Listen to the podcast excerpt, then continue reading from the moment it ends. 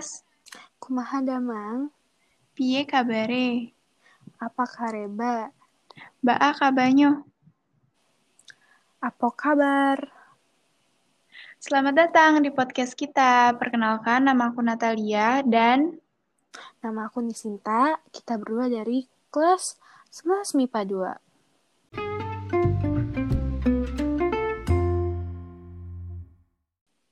Eh, Nat. Kenapa kita tadi jadi balas-balasan bahasa karena daerah sih? tema kita hari ini itu tentang keberagaman bahasa di Indonesia.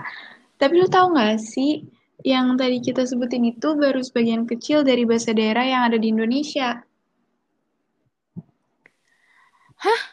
Emang ada berapa banyak sih bahasa daerah yang ada di Yon- Ternyata Indonesia ini? di Indonesia tuh ada kurang lebih 1112 bahasa daerah. Banyak banget kan? Wah, banyak banget sih ternyata. Gue gak nyangka sih bahasa daerah di Indonesia bakal sebanyak itu. Tapi kalau dipikir-pikir, wajar sih. Kan di Indonesia terdiri dari berbagai macam suku dan berbagai macam Mm-mm. budaya. Karena misalnya nih, kayak kita orang Batak, itu terbagi lagi bahasanya. Ada Batak Toba, Batak Karo, Batak Simalungun, Batak Mandailing, Batak Pakpak, ada juga Batak Angkola. Iya, bener. Mm-mm. Nat, lu kan orang Batak. Lu Batak gue apa sih? Lu? Wah, sama. Gue juga Batak Toba. Tapi mama gue tuh Batak Lu Simalungun. bisa Batak bahasa, lu bisa bahasa Batak Simal. Oh, salah mulu. Oke, capek. ulang gak apa-apa. Yuk, di sini. Di room ini. Tetap di sini. Ulang, oke? Eh, Nat. Ulang. Udah, satu, dua. Hmm, Diam dulu ya. Eh, Nat. Kenapa kita tadi jadi balas-balasan bahasa daerah sih? kita bakal bahas tentang keberagaman bahasa di Indonesia. Tapi tahu nggak sih, yang tadi kita sebutin itu baru sebagian kecil dari bahasa daerah yang ada di Indonesia. Emang ada berapa banyak sih bahasa yang ada di Ternyata Indonesia di ini? Indonesia tuh ada kurang lebih 1112 bahasa daerah. Banyak banget kan?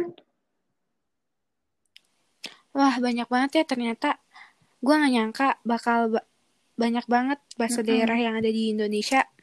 Tapi kalau dipikir-pikir wajar juga sih. Karena kan di Indonesia tuh terdiri dari berbagai macam suku dan budaya. Iya, benar. Karena misalnya nih, kayak kita orang Batak, itu terbagi-bagi lagi bahasanya. Ada Batak Toba, Batak Karo, Batak Simalungun, Batak Mandailing, Batak Pakpak, sama ada juga Batak Angkola. Nah, Iya. lu kan orang Batak ya? Lu Batak apa Kalau sih? gue Batak Toba, lu? Sama, gue juga Batak Toba. Tapi mama gue tuh Batak Coba dong, Simalungun. ngomong bahasa Simalungun bisa nggak? Bisa dong. Gue kasih contohnya ya. Boleh. Perkenalan diri gue pakai bahasa Simalungun. Oke. Goranhu Nisinta Eleonor Sinurat. Umurhu 10 o 6 tahun. Au Marianan di Jakarta. Artinya tuh ya, nama saya Nisinta Eleonor Sinurat, umur saya 16 tahun, saya tinggal di Jakarta. Gitu. Oh, ternyata mirip-mirip ya sama bahasa Batak Toba. Iya. Nat, lu Iya. kan Batak Toba ya? Coba deh contohin bahasa Batak Toba biar yang denger kita tuh pada tahu bahasa to- Batak Toba Boleh, juga. boleh. Horas, Guarhu Natalia, umur 16 tahun, Maringanan di Jakarta. Artinya, nama saya Natalia, umur 16 tahun, tinggal di Jakarta. Wah, iya mirip ya ternyata. Terus, lu tau gak sih ternyata di bahasa daerah juga ada bahasa halus dan Oh kasarnya iya, juga pernah loh. denger sih, tapi gue masih bingung. Maksudnya gimana sih bahasa kasar, bahasa halus? Kayak bakso ya, ada kasar sama halus. Itu sih lu yang lapar ya. Nih, bahasa Jawa ada bahasa ngoko, yaitu bahasa Jawa kasar. Dan bahasa keramat tuh bahasa Jawa halus. Bahasa Jawa kasar atau bahasa ngoko ini biasanya digunakan untuk berkomunikasi antara teman sebaya atau seumuran. Gunanya tuh untuk memberikan kesan Oh, akrab biar asik kayak gitu kita. ya. Iya.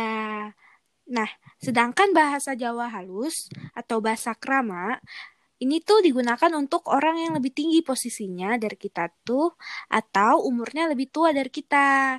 Contohnya tuh orang tua kita. Oh, gitu.